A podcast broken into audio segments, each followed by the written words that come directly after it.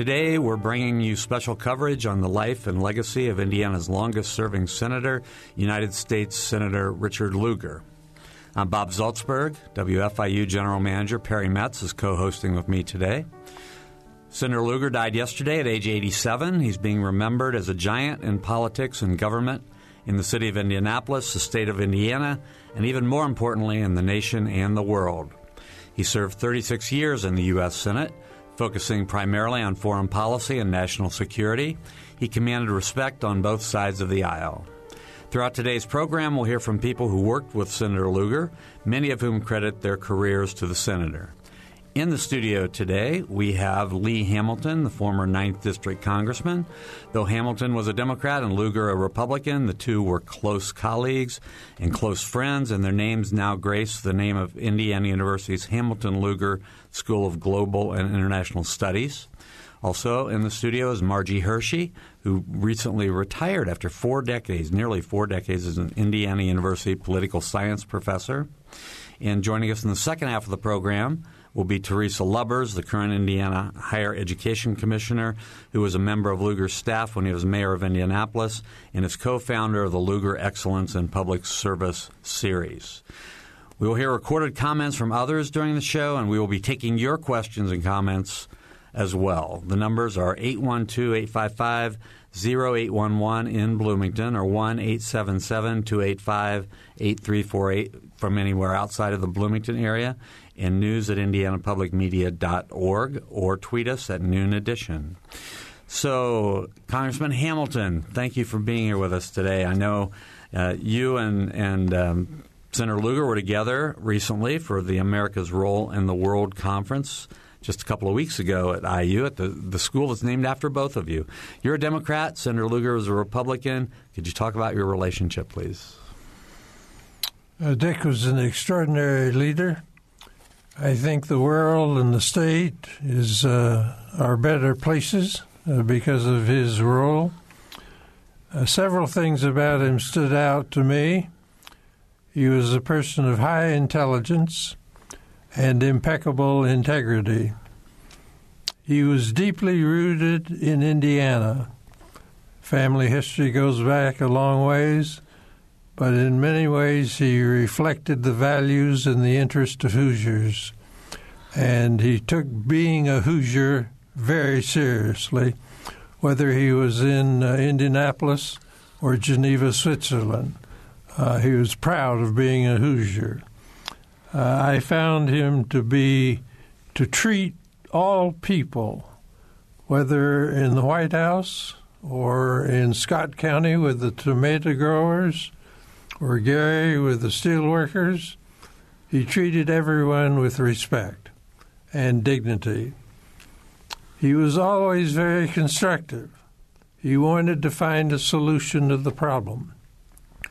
And to me, this may sound a little strange, he was far more interested in policy than he was in politics. And he would seem to me to put politics aside and focus on the merits of the policy question, always bipartisan in his approach. So this was a very close association over almost 7 decades. I count it a high privilege to have been his friend and associate during that period. How often did you actually vote the same? On foreign policy, almost always the same. I cannot remember a substantive difference I had with Dick on foreign policy questions. On domestic questions, which we really didn't address much because neither one of us were that heavily involved in them, I'm sure there were differences, he a Republican and me a Democrat. But on the issues that we discussed, we were like-minded. Both of us internationalists. Both of us believed in a very strong role for America in the world. We believed in American leadership and that the world is a better place because of American leadership. So day after day, conference committee after conference committee, forum after forum, Dick and I would join hands as partners and allies. Mm-hmm.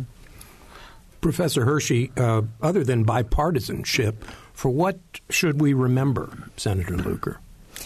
He made significant contributions in a number of fields. I think probably the most important one had to do with nuclear disarmament.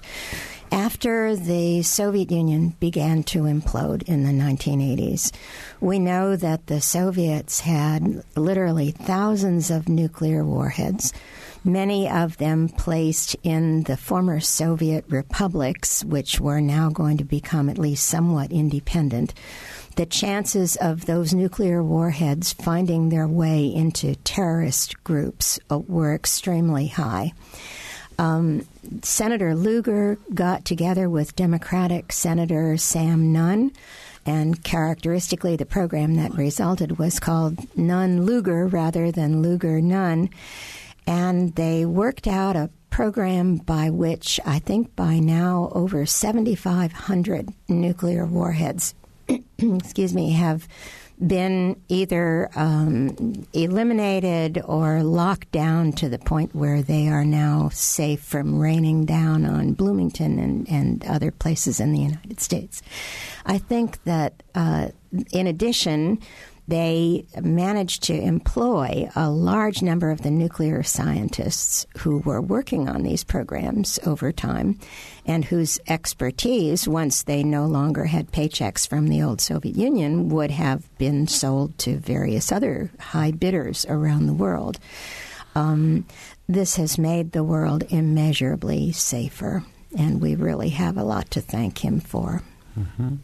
So I know we just spoke with Lee Hamilton, who talked about his relationship with Senator Lugar and some of the great things about the senator. We have a clip from Senator Lugar from his recent time here, and we're gonna play that now. As Lee and I have toured Hoosier communities over the years, and we found situations in which there was not very good governance, whether it was at the local level or mayors of cities or various other things. And you ask, where are the talented people in this city or this county? Well, they were practicing law. They were running businesses. And so my thought is, from the very beginning, I'm hopeful a large number of students will be thinking about the possibilities at some point in their lives of public service. Now, it may not be elective office. It could be a number of ways in which they serve human beings. But there's nothing more satisfying, nothing more important in terms of a life well lived, in my judgment. So, Lee Hamilton, that's your friend Senator Lugar, and I know you have very similar thoughts about public service. Well, he was an extraordinary model of public service, and I think Hoosiers and people across the nation will recognize that and look to him as a model public servant for years to come. I was always impressed with Dick's interest in students, as was expressed in that excerpt. He genuinely was interested in bringing young people into the public policy process. He had a lot of seminars with them. He always had time for them and created a number of opportunities for them. It was one of the distinctive features of his career. I once asked Senator Lugar if someone like him could succeed in politics today. He was relatively optimistic. What's your feeling?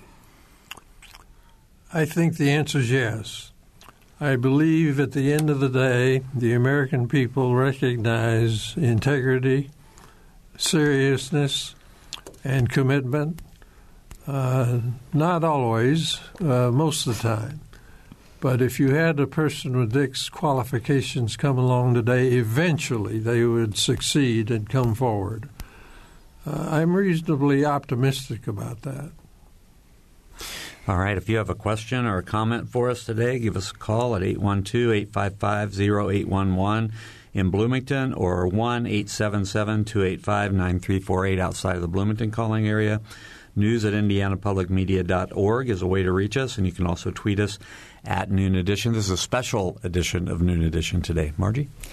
I think one thing to add to Representative Hamilton's comments, which I've so appreciated hearing, is that Senator Lugar's work with students included a number of programs that gave support to minority students of various kinds. There was a conference this weekend in which African American, Latino, or Hispanic American students were recognized and were given opportunities in terms of college attendance.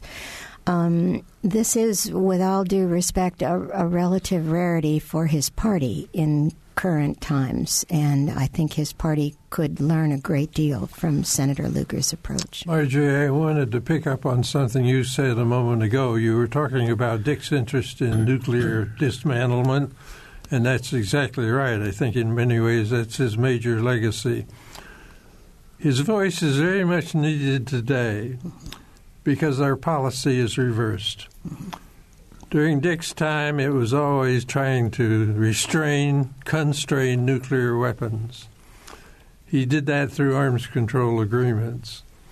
Fast forward to today, our policy is to build more nuclear weapons, and other countries are doing the same. Our policy is to reject national, international treaties. So we have reversed the policies that he worked for a very long period of time, in a very disturbing way from my point of view. I think he was on the right track, and I don't think we're on the right track to try to increase these weapons. Actually, that was not the first time that he fought that battle.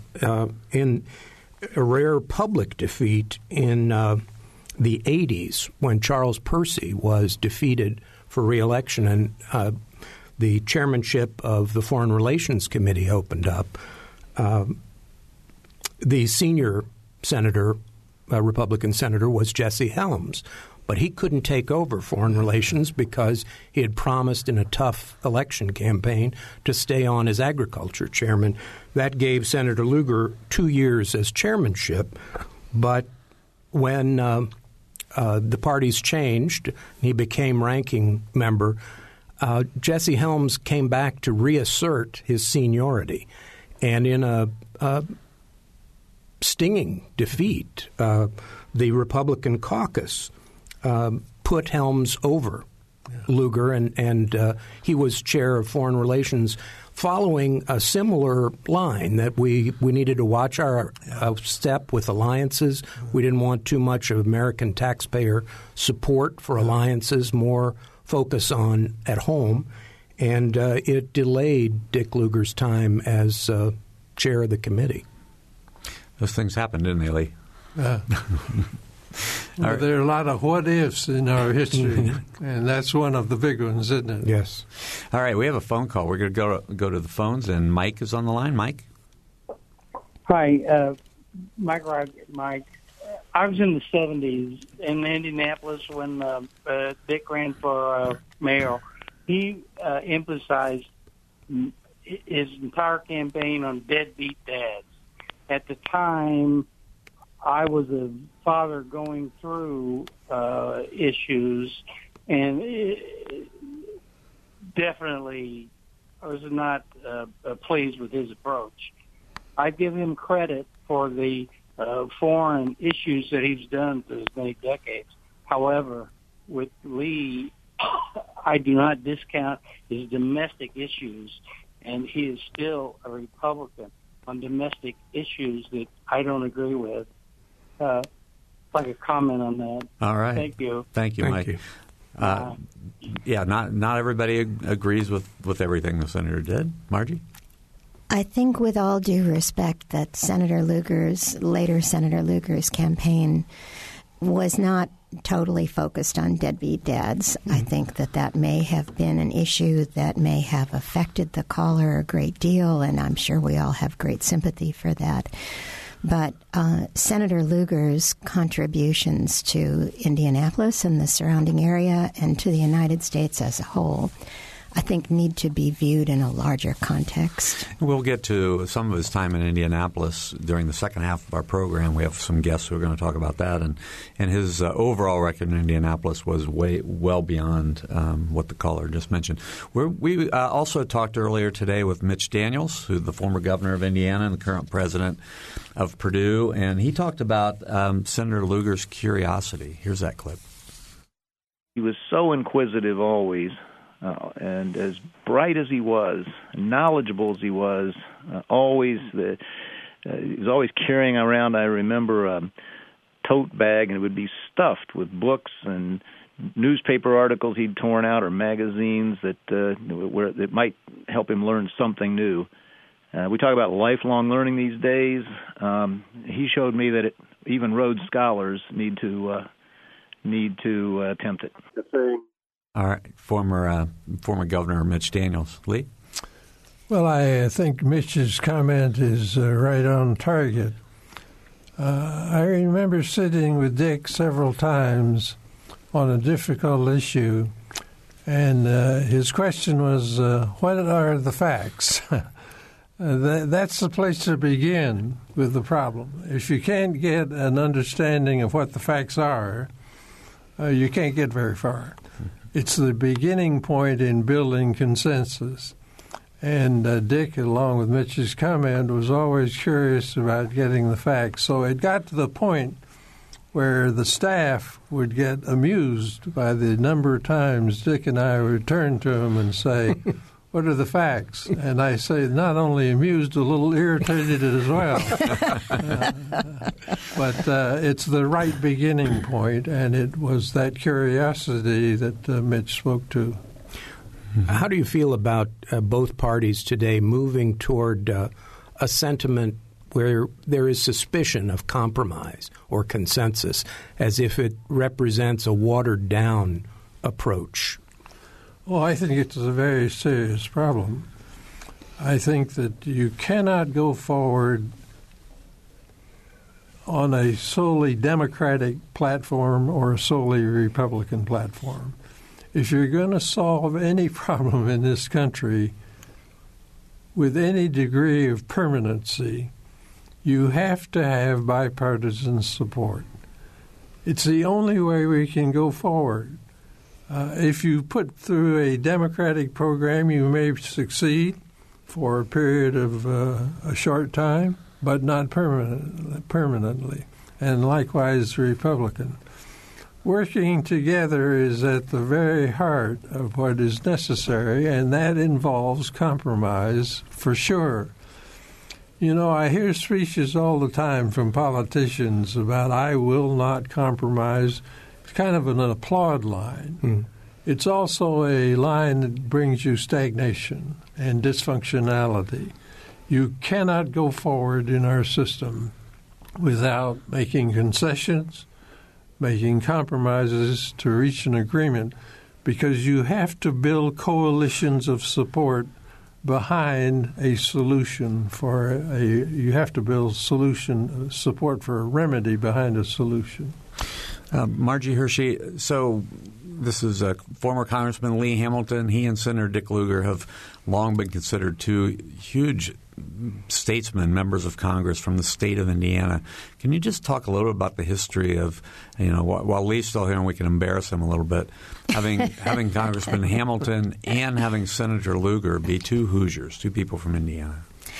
This is such a blessing, isn't it? I hate to talk. I'd much rather hear Representative Hamilton than me. But I think that these are giants in public life, and we are so fortunate as a state to have had them represent us. And I think that one of the things that we ought to keep in mind in the coming days as we remember Senator Lugar is that this is what politics really is. Politics is not corruption and under-the-table work and bickering and various other things. Public service is the highest calling to which I think anyone can aspire. And we see so many examples of alternative types of public servants these days. And it's easy to be misled into thinking that this is normal in politics. This is not normal. What we need to do is to look for the Hamiltons and the Lugars, just like Fred Rogers used to say, to look for the helpers in a disaster, and understand that their example needs to be followed. We're going to have to let Congressman Hamilton go, but any last words, Lee, about Senator Lugar before you take off on us today? Well, to pick up on Marjorie's comment, and I appreciate your gracious comments, Dick and I used to smile a lot at the reputation Indiana had and the way we contradicted that reputation. And, you know, Indiana is looked upon by some of our elitist friends in the East Coast and the West Coast as being insular, isolationist, as we were at one time in our history. But Dick and I kind of contradicted that, and we became much more mainstream in our international views. We had more than one time to chuckle about Indiana's reputation and how we tried to refute it and change it. All right. Well, thank you for being here with us today. We know you have a busy schedule. So you're listening to a special broadcast today, special coverage of the life and legacy of Indiana's longest-serving senator, U.S. Senator Richard Lugar. We heard from Representative Lee Hamilton during the first half of the program. Margie Hershey is here with us as well. She's retired after nearly 4 decades as an Indiana University political science professor. And we're going to be joined – we are being joined now on the phone by Teresa Lubbers. She's the current Indiana Higher Education Commissioner who was a member of Senator Lugar's staff when he was the mayor of Indianapolis. And she is the co-founder of the Lugar Excellence in Public Service Series. Teresa Lubbers, thanks for being with us. I'm happy to be here. I am sad to be here at the same time because many of us thought this day would never come. Right, I understand. So we have some phone numbers I want to give you to our listeners, 812-855-0811 in Bloomington or 1-877-285-9348 outside of the local calling area, news@indianapublicmedia.org, and you can tweet us at Noon Edition. So I wanted to ask you about your early days with Mayor Lugar. What were those days like? Well, I have about a 4-decade professional relationship and friendship with the senator. And started, actually, I was about 19 years old, and I got on a city bus and came downtown to apply for an internship during the time that I was a student at Indiana University. And for the next 3 summers, I worked as a part of the Department of Transportation when city governments were really so active, and the mayor was at that time, Mayor Lugar was at the center of so much municipal activity. So it was just a great learning ground for me. And then after teaching high school for a while, I came back and worked as his public information officer in the mayor's office for his final 2 years and had the opportunity to do, among other things, fielding all the questions about Unigov at that point that were coming from places around the country who were exploring opportunities like that as well. And from then on, Mitch Daniels and I opened up his campaign office in 1976 for that U.S. Senate race. I had my first campaign was actually working as a volunteer when he ran against Birch Bayh in 1974. And came back and worked.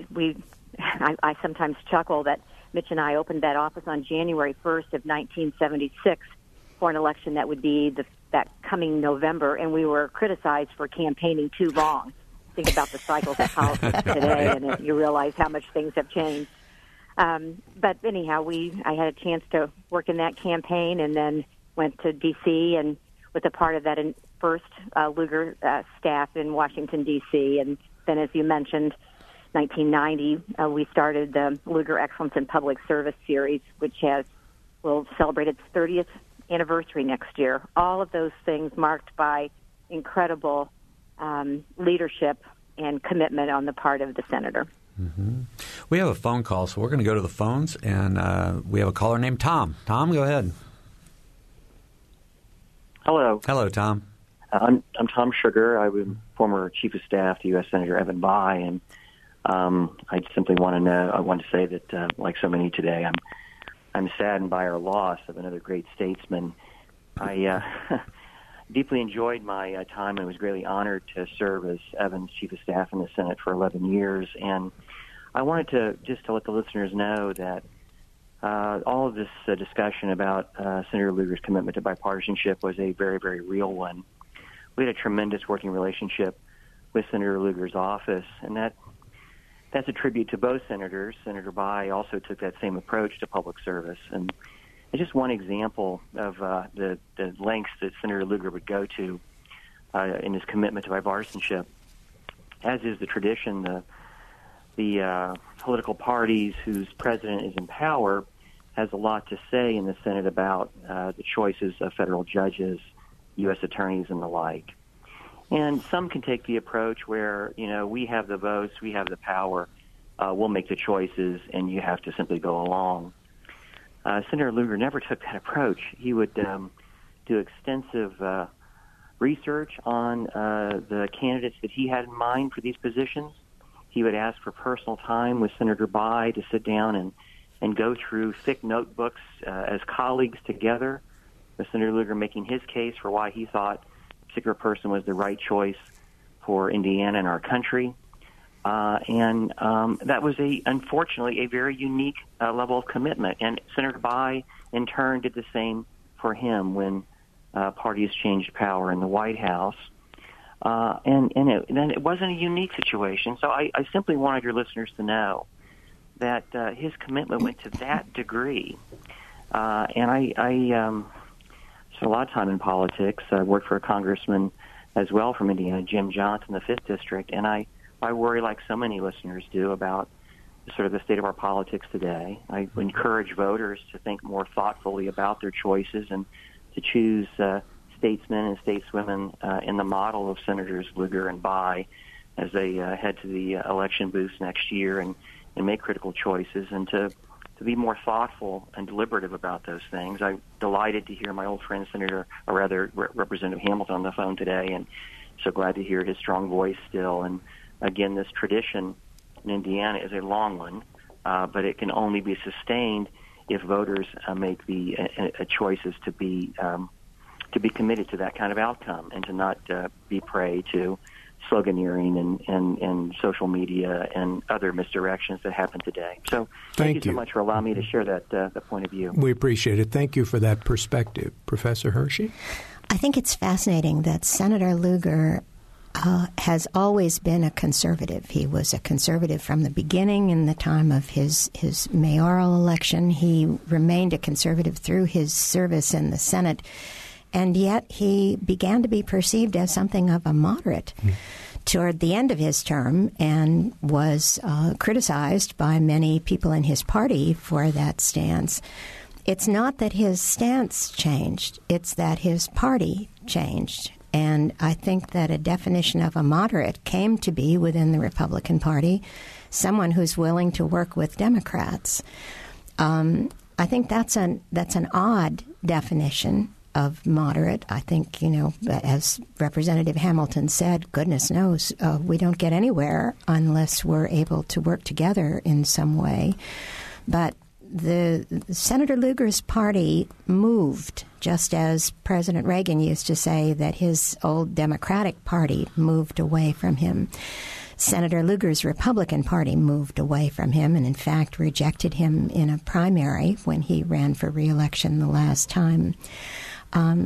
To a greater extent than the party on the other side of the aisle. And I think that's worth our keeping in mind. It's been slow, but it's been dramatic over a long period of time. I think that's just a great point to make, because it wasn't the Democratic Party that beat Senator Lugar. It was his own party, and then they lost the Senate seat. That's right. It was a Tea Party challenger to Senator Lugar, who in part said he had lost touch with the people of Indiana, which also is a curious statement, but that he was no longer sufficiently conservative.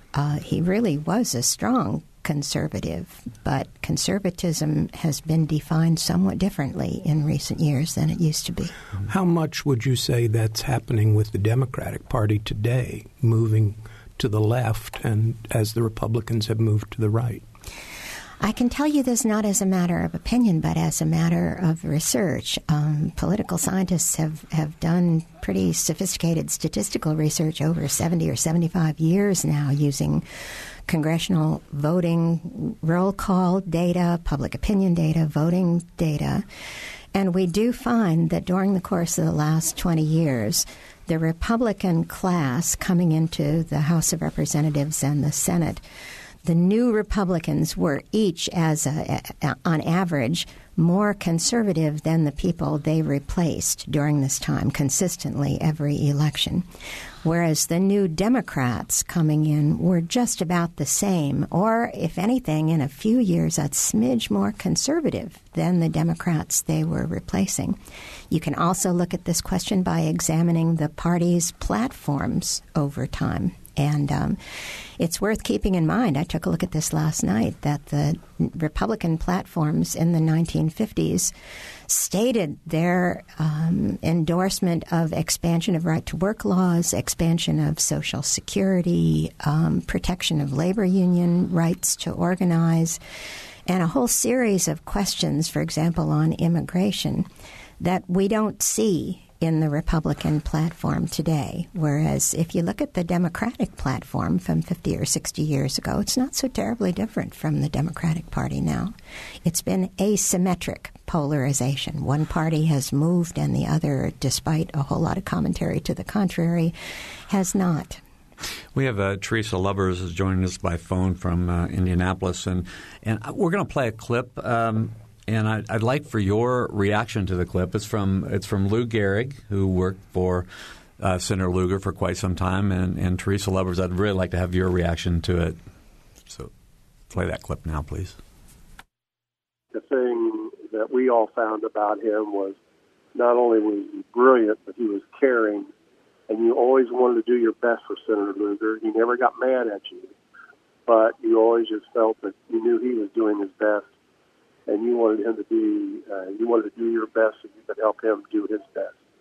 He always encouraged us. He said that Washington, D.C. wasn't a place that we were supposed to live forever. And he encouraged us to go back to Indiana and help the state there and become good citizens of the state. All right, Commissioner Lubbers, you're helping the state of Indiana from your position now. Could you react to what Lou Gerig said? I don't know anyone who ever worked for Dick Lugar who didn't think that way, that we always knew he was smarter and better than us, but he always had us want to do more and be better than we were. And so I think that inspired so many of us. It certainly, you know, I had the privilege to serve in the state Senate for 17 years, and I told him then, you know, what I've told him many times since, that everything that I've ever done, I've always thought, you know, would he be proud of me? I had the chance to say that to him just a month ago when I was there in Bloomington, and he was there looking at the papers that they were showing, and I had that chance to say it to him again. You know, there's nothing in my life short of my faith and my family that has ever had as much impact on me than the inspiration that he provided. I would certainly never have been involved in public service. I met my husband. You know, we started the Lugar series. He is just a gracious, lovely man who actually sometimes people lose sight of the fact was also a bold leader with big ideas. And it was so his style and the substance of his actions, I think, sometimes allowed him to move even farther on these ideas. He understood that it's by the virtue of the power of your ideas and your relationships that you can trend government the way that you want it to go. And he also understands that when you're in the legislative branch, you are, you know, you have to build, and I heard Representative Hamilton talking about this, you have to build support for your ideas. And he never compromised his principles, but he always was willing to find common ground. I just left the event that we had with Governor Holcomb and Mayor Hogsett here in Indianapolis, and Governor Holcomb, among many other things, cited the fact that, you know, he did not change one iota. He continued to be true to his principles. I guess in some ways he was an Edmund Burke conservative, which was about the role of government and personal responsibility and freedom that actually and motivated a lot of his philosophy about education and I think about politics and government, and eventually really motivated all, you know, hundreds of us who actually got our start by working with him.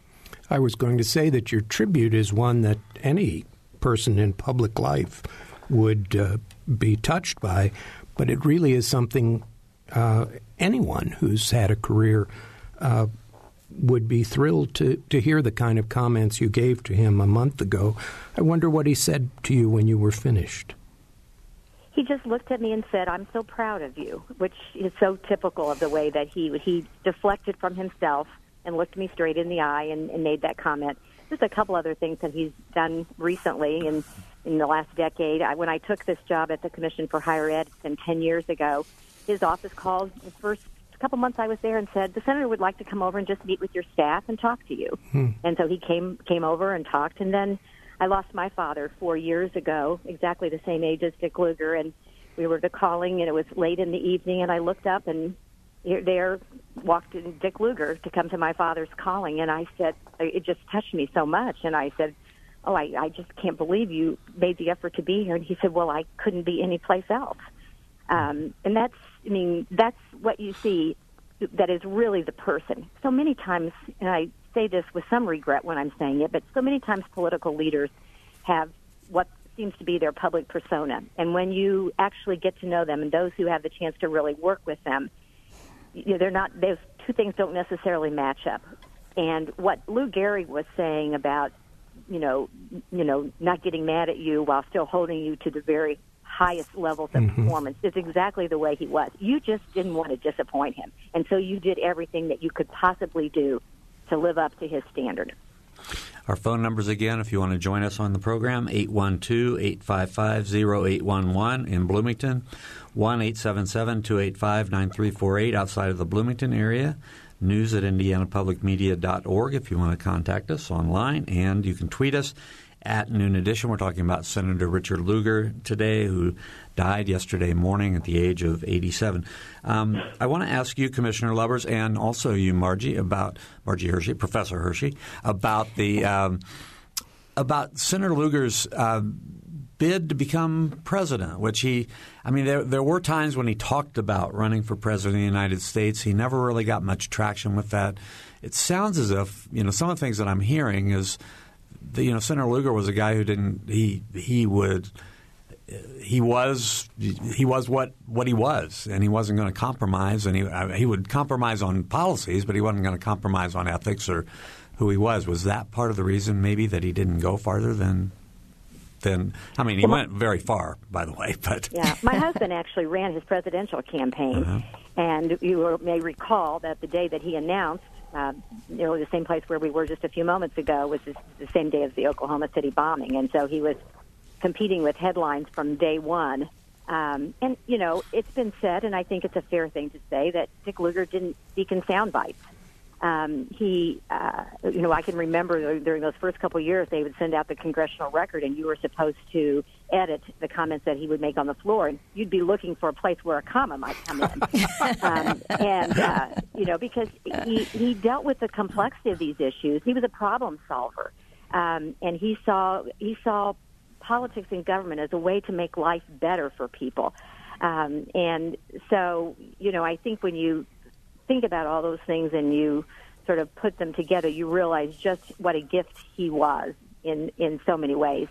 Now, the presidential election, it was, times were changing, and it may have been the beginning of lots of changes in public service and government, and he was sort of at the beginning of that. But, retail politics, the way that he did it, was always successful in Indiana. I mean, he did it by looking people straight in the eye.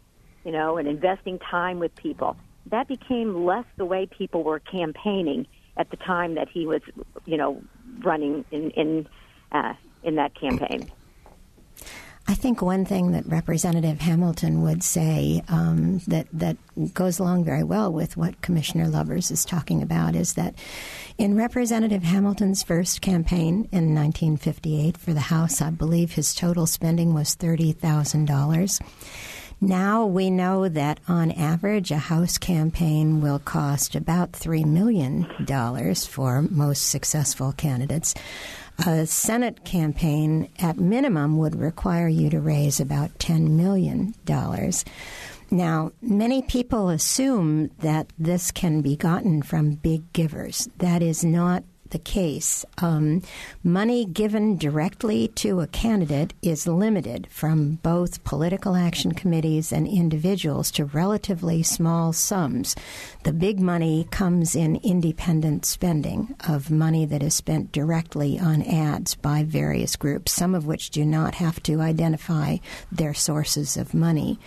But if you are going to get $10 million over the course of 6 years, and individuals are allowed to give you no more than $2,800 apiece, and political action committees $5,000.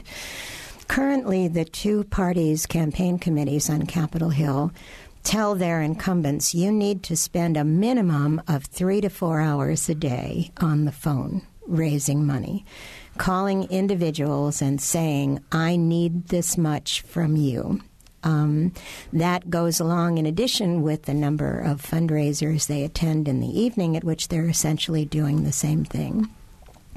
This is not something that I think Senator Lugar or Representative Hamilton would have chosen to do had they been asked to do it. And I suspect that it may not have been their forte if they did decide to do it. This is something we have to be seriously thinking about. Campaign finance is never much of a voting issue for most voters, but it makes a huge difference in affecting who will run for office these days. Each of us can ask ourselves, would I be willing to look for the job of U.S. Senator if I had to spend 4 hours every day calling people who probably wanted something in return to ask them to give money to my campaign? Unless we find some way to deal with that, I'm afraid we're going to just get represented by the kinds of people who don't mind doing that. Mm-hmm. We're going to go to the phones. We have a call from Mike. Mike, go ahead. Yes. I just wanted to make a general comment. I met Senator Lugar on a flight from Washington to Indianapolis one time. He was sitting in the seat across from me. And very approachable, very easy to talk to. That, I think, is what made Senator Lugar different, because he wasn't afraid to talk to the average Joe. Mm-hmm. Well, thanks for that. We appreciate it. Commissioner, yeah. Would it be fair to say that the senator's successful career was a triumph of substance over style? Well, he had his own style, and I think it was a style that was appreciated for decades. But I do think that if you were going to err on one side or the other, the substance of the issue always framed the way that he rolled out an idea. So you were never going to have him roll out an idea where someone in the audience or a lobbyist or somebody would know more about that idea than he would. And that is, that's incredibly encouraging to young staffers when they work for him. And it's also, a little intimidating because mm-hmm. That he knows what he's talking about. I think back at those early days, when we were in our mid to late 20s, and I think one of the first bills, I had to do something on hospital cost containment. And I actually thought I knew something about hospital cost containment. I mean, I knew nothing, but you became clear that you were a proxy for your boss. And in my case, my boss knew so much about all the issues that, it was, it made our jobs so much easier. But, so I personally liked his style. I mean, but I'm a policy person myself. And I understand that when you're talking to the public at large, you have to connect. He did that actually very well. When he would come back, I mean, he wouldn't tell jokes, but he would tell stories. Mm-hmm. And they were stories that connected with people. And as the man just said who called in, I mean, he saw people the same. I mean, he did not see class. He did not see race. He did not see gender. He just saw people. When we presented him with the idea of the Lugar series and this training program for women in 1990, he looked. I remember we had breakfast with him, and at that point, there wasn't anything really like that out there. I mean, it's since been replicated in many states, but he just looked at us and said, well, why wouldn't I support that? We need to have the full participation of everyone in politics and government. And it was just, some people would have had reservations. He had none because he wanted the best people to be involved, and he knew that a lot of those people were women who were not currently engaged. That's why I like his style, but I understand what you're saying. We have another caller who wants to tell a story about Senator Lugar on a plane. Sarah? Hi. I had a flight from Indianapolis to, I don't know, D.C. or New York. I forget. It must have been D.C. And the travel agent told me, you know, across from you there will be somebody you will recognize. And I said, really, who? And they said, well, she said, you'll know. And, of course, I did. And he was sitting, Senator Lugar was sitting with an aide or an assistant or somebody, and they spent the entire flight from Indianapolis to the East Coast going through newspapers and cutting out things that they were interested in, that they wanted to keep. They spent the whole time doing research. It didn't occur to me to approach them. Mm-hmm. Yeah, that goes along with our comments earlier about how curious he was from Mitch Daniels about how he would have clips, newspapers, and a tote bag full of books and newspaper articles that he carried around with him. It is research. That's what he did. All right. Thank you very much, Sarah. Sure. So we're sitting here about a couple hundred yards away from the Hamilton Lugar School of Global and International Studies. The dean of that school is Lee Feinstein, and we talked to him about Senator Lugar as well. I like to call him the gentle giant of diplomacy. He, as I was indicating before, was very ambitious and very determined, but that did not interfere with his commitment always to treat people with respect and dignity. And that paid a lot of dividends. Sometimes it slowed things down, but at the end of the day, it produced results. Professor Hershey, that sort of reminds me of some of the national press about Senator Lugar, in which they would often refer to him as the courtly senator from Indiana. I had a feeling that courtly was not intended as a compliment. Well, I would choose to hope that it was. I don't think there's anything the matter with treating other people with respect, and to think that that is considered old-fashioned is really a commentary on what it is that's happening now. I think another part of what the dean said, he talked about ambition, and some of his other comments. I heard the other clips from him were about how, you know, make no mistake that Senator Lugar was ambitious. He was serious about running for president. We had some conversation about that earlier, but I guess it strikes me, and I would like, you know, both of your comments about the fact that he might have had that ambition, but at the end of the day, he was willing to put that aside just to do what was best. Ambition is not a negative. Without ambition, we just sit there and binge watch something all day, you know. Ambition is what drives people to do things. The question is it ambition for me personally to be able to get as much as I can in a short time, or is it ambition to be able to do what's right for the people I represent? With the former, you don't get very far, as we might have noticed recently. With the latter, you get good governance. Mm-hmm. It was also ambitious out of public view. Mm-hmm. A lot of that work with nuclear disarmament meant trips to snowy, remote places in the former Soviet Union just to inspect or to witness the dismantling of a facility, and might only be 5 or 10 people there. All bundled up, but was something he felt that strongly about. Mm-hmm. Commissioner? I think I was just going to say, I think he actually believed in God-given talents that you developed, and if you squandered them, that would be a disservice.